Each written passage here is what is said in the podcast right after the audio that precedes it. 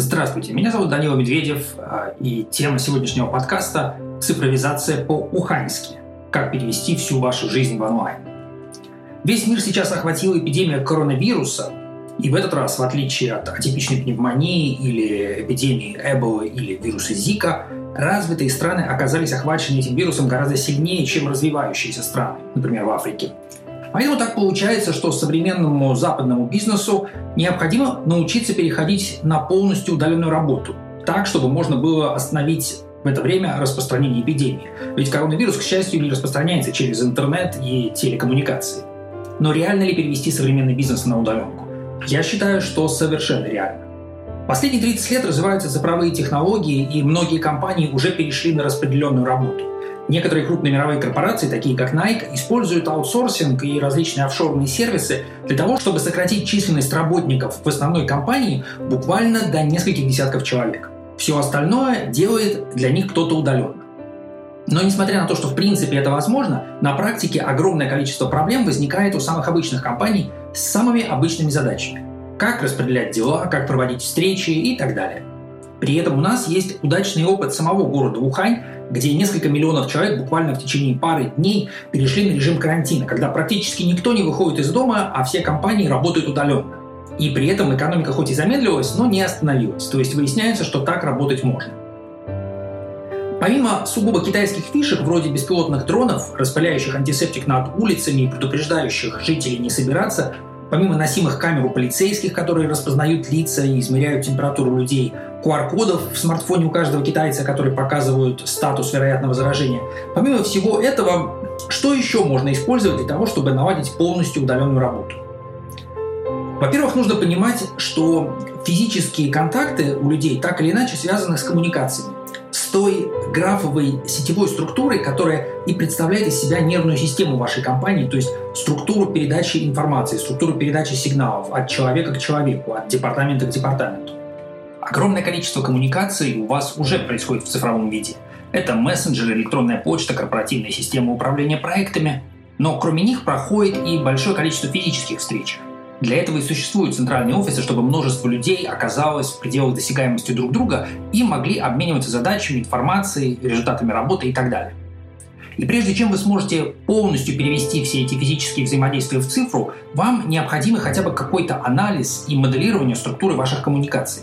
То есть нужно понимать, какую форму в виртуальном пространстве имеет ваша компания. Похожа она скорее на звезду с одной центральной точкой или на клубок переплетенных связей, сколько есть узких мест, которые ограничивают передачу информации, то есть от кого и от чего все зависит.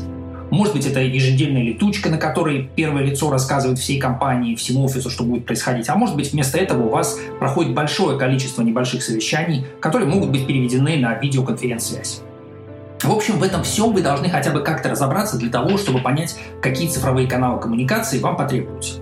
Естественно, что переход на удаленку не означает стопроцентной работы из дома. Вам нужно понимать структуру офиса, который у вас существует, то есть нужно понимать, запрещать ли вам любые посещения офиса, либо ограничивать только встречи с внешними контрагентами, нужно ли закрывать региональные подразделения, которые у вас есть и так далее.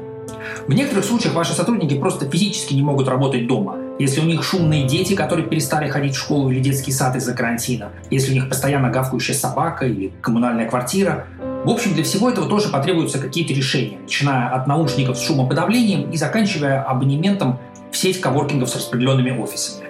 Такие структуры позволяют вам иметь для сотрудников абонемент на всю планету. А сотрудник может выбирать, где ему безопаснее физически работать, не обязательно приезжая в ваш центральный офис.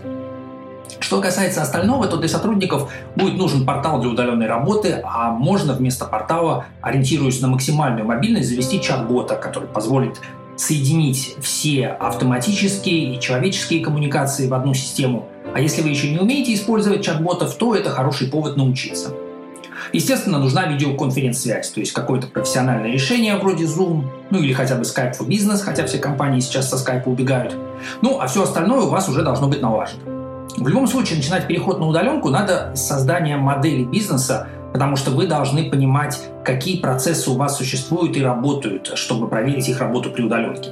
Это, по сути, почти то же самое, что модель бизнеса для цифровой трансформации, о которой я рассказываю в отдельном подкасте. Если вы не умеете делать такую модель, то для вас любое изменение бизнес-процесса всегда будет ужасным форс-мажором. Если же у вас уже есть расписанная модель бизнеса, вы сможете ее наладить хоть в цифре, хоть с помощью почтовых голубей в ситуации, когда отключат электричество и интернет. В любом случае вы будете понимать, какие базовые процессы у вас есть, а значит, какие базовые сервисы нужны для работы вашего бизнеса. Если посмотреть на мой опыт, то я отреагировал на коронавирус достаточно быстро, поняв, что очные коммуникации временно под запретом. А это для меня один из основных каналов общения и работы. Лекции на крупных мероприятиях, выступления. И здесь совершенно понятный переход. Меньше очных лекций, значит больше вебинаров, больше видеозаписей, больше подкастов, работа через чат-ботов, информационные продукты, меньше выступлений, больше консалтинга и так далее. Но не всем легко приспособиться к удаленке. Это значит, что нужно как-то обучать самостоятельной работе ваших сотрудников. Ведь раньше они привыкли, что всегда в том же помещении или в open space сидят другие сотрудники или мудрое начальство. Можно встать и подойти к ним с вопросом. А сейчас внезапно получается, что все они сами стали ответственны за свои рабочие места, за свой рабочий процесс. А это значит, что всем нужно научиться хорошо управлять собственными делами. Мои коллеги сейчас делают проект для чат-бота «Зарешай», «Зарешай дела», который обучает управлению делами и который можно использовать в любой компании для того, чтобы в условиях удаленной работы обучить людей управлению своими делами, своим временем. Как расставлять приоритеты, как планировать свой день, как выстраивать коммуникации, обмен информацией, как управлять энергией, мотивацией и так далее. Но есть и более крупные, более масштабные задачи, которые тоже внезапно оказались под ударом. Это крупные мероприятия. Стоит задуматься, а в чем вообще суть крупных мероприятий. Если спросить отдел маркетинга или отдел коммуникации, зачем проводится какая-то конференция, зачем вы отправляете делегацию на какой-то форум, и, как правило, вы услышите какой-то ответ, но при этом будете понимать, что на самом деле это делается просто по привычке или для галочки. Потому что как-то нужно коммуницировать, значит, для этого нужен какой-то стандартный, привычный для всех формат.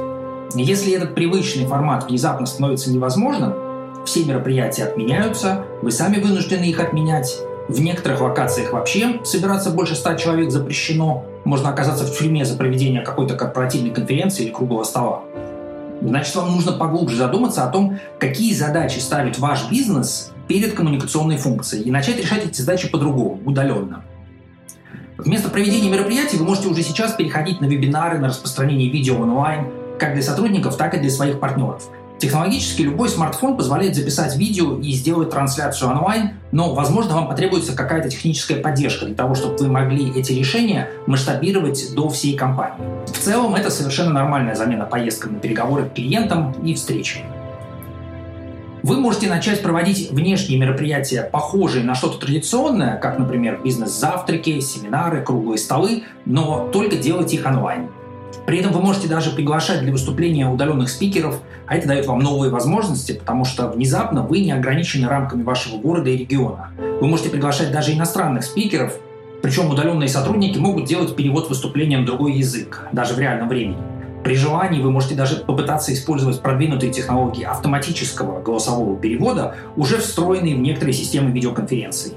Да, это потребует от ваших спикеров, чтобы они говорили четко, делали паузы, но это означает, что вы внезапно можете перейти с локального или регионального уровня на глобальный и начать общаться хоть на английском, хоть на китайском языке с вашими потенциальными заказчиками и контрагентами. Это пока мы говорили о небольших изменениях, о том, как просто оцифровать коммуникации. Но на самом деле изменения могут потребоваться намного более серьезные. Ведь есть разные сценарии развития пандемии коронавируса. Может так получиться, что на целый год бизнес перейдет в удаленный режим, пока мы боремся с этой заразой.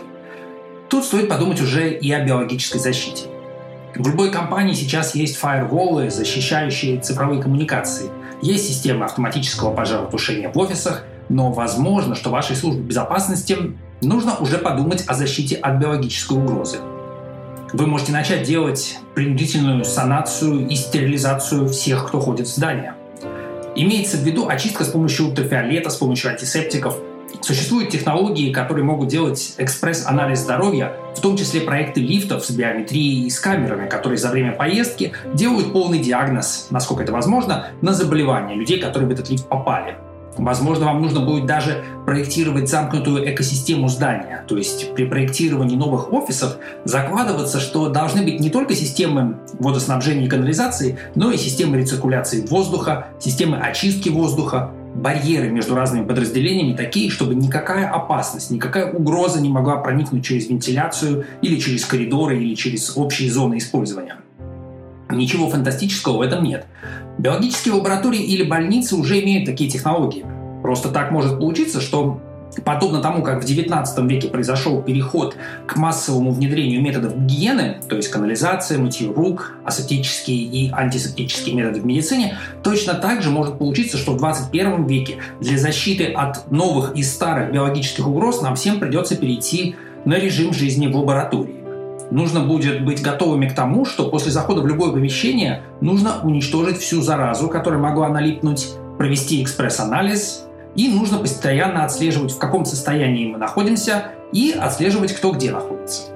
Уже сейчас существуют технологии, внедренные, например, в аэропортах, которые могут отслеживать местоположение всех людей, которые находятся на территории объекта. И система знает, кто с кем взаимодействует и кто с кем контактирует.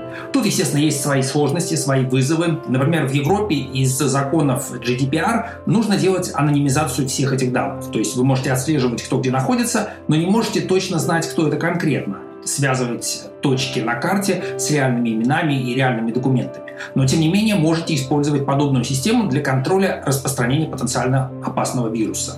Если это сделать, то у вас постоянно, по сути, будет цифровая модель контактов, которая может использоваться для расширения возможностей CRM-систем, систем управления персоналом. То есть вы будете не просто знать, кто у вас принят на работу, и кто пришел сегодня в офис, но вы будете знать, где человек находится в каждый момент времени, с кем он общается и кого он подвергает опасности заразиться. При этом, если у вас есть подобная историческая модель, хотя бы на несколько месяцев назад, то когда выясняется, кто реально оказался заболевшим, вы сможете переместиться как на машине времени назад и проанализировать все его контакты. Определить всех сотрудников, которые находятся в зоне риска. То есть это, по сути, идеальный цифровой карантин. Он не требует какой-то поисковой работы, а просто позволяет по одной кнопке получить информацию о том, кто может быть носителем вируса. Подобные системы на основе технологии Palantir используют американские военные и спецслужбы для того, чтобы ловить на Ближнем Востоке террористов. Если человек пообщался с террористом, значит он сам потенциально тоже является членом террористической ячейки.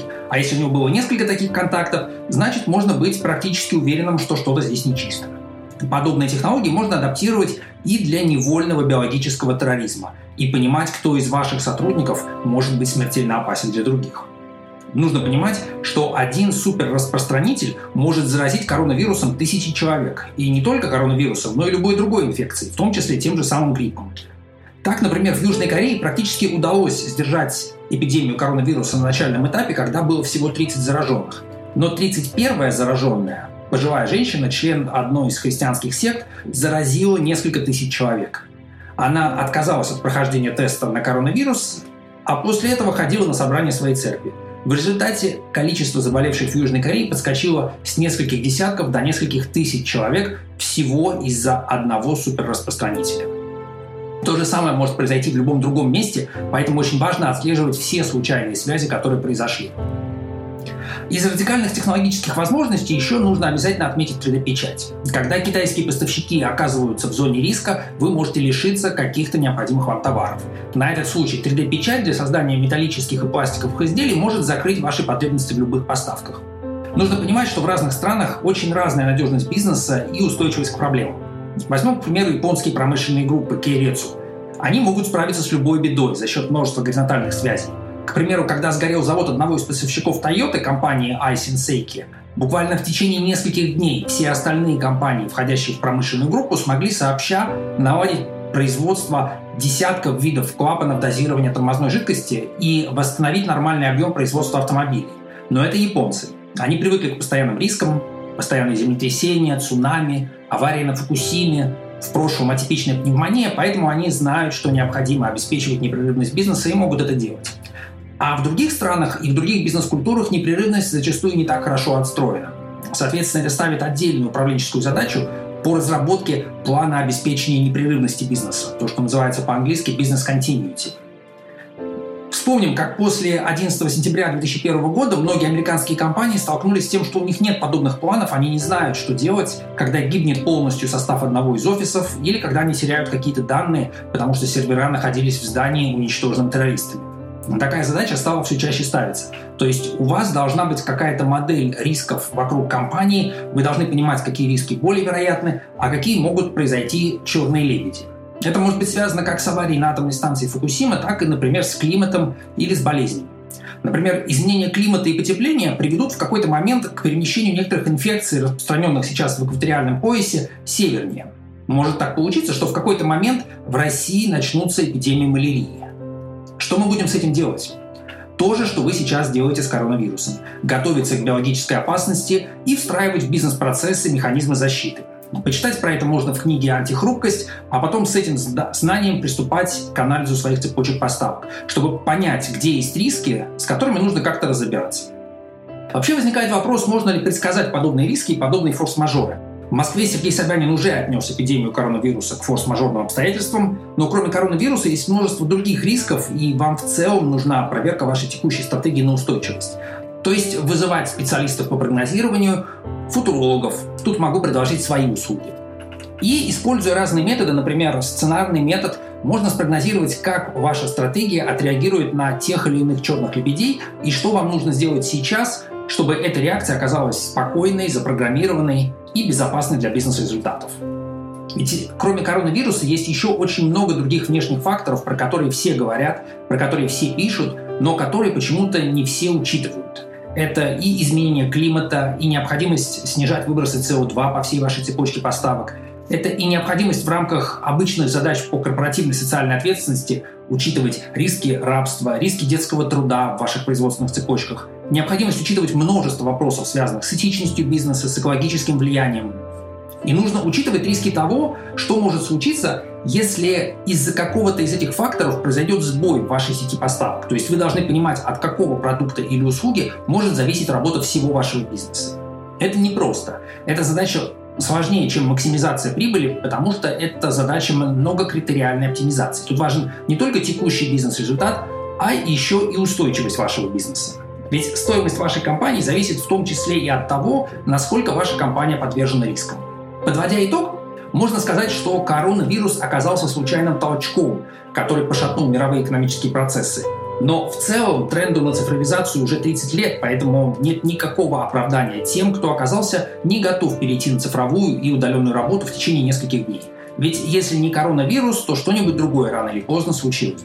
Технологии уже сейчас есть для всего, в том числе для удаленных коммуникаций, для удаленной работы с информацией, для биологической защиты. Вопросы здесь в вашем понимании вашего собственного бизнеса. Нужно, чтобы эти технологии применять. Необходимо моделировать свой бизнес, то есть заниматься бизнес-архитектурой, создавать цифровую модель, цифровой двойник вашего бизнеса и проектировать модели цифровой трансформации. Этого почти никто не умеет нормально делать, только в самых крупных компаниях есть внутренний отдел бизнес-архитектуры, поэтому обращайтесь ко мне за консультациями, слушайте отдельный подкаст про цифровое моделирование и разбирайтесь, на каком языке описывать ваш бизнес, описывать внутренние процессы. То, что происходит снаружи вашей компании, предсказывать, конечно, сложно, но можно. Для этого нужно больше читать про будущее, а крупным компаниям нужна корпоративная футурология. Кроме предсказаний, вторая задача для корпоративного футуролога – это анализ устойчивости бизнеса к разным будущим событиям. Нужно иметь стратегию управления рисками для всего. Для прилета пришельцев, для выноса добычи полезных ископаемых на астероиды, для падения астероида, для вспышки на Солнце с коронарным опять коронавирус, коронарный, коронарным выбросом массы, для проблем с выбросами углерода, для проблем в цепочках поставки, вызванных неэтичным поведением или неэкологичным поведением ваших поставщиков. В конце концов, индейцы где-нибудь в Южной Америке могут перекрыть кислород вашим поставщикам, и вы окажетесь без какого-то ключевого компонента. Или ваши поставщики окажутся без какого-то ключевого компонента. На все эти случаи у вас должен быть план обеспечения непрерывности бизнеса. В общем, все это требует моделирования и цифрового моделирования в частности. Поэтому я предлагаю воспользоваться коронавирусом как отличным поводом и устроить генеральную проверку и генеральную уборку ваших бизнес-процессов. Желаю удачи в цифровизации по-уханьски и надеюсь, что никакой коронавирус не прервет непрерывность работы вашей организации. Удачи и, конечно же, хорошего здоровья!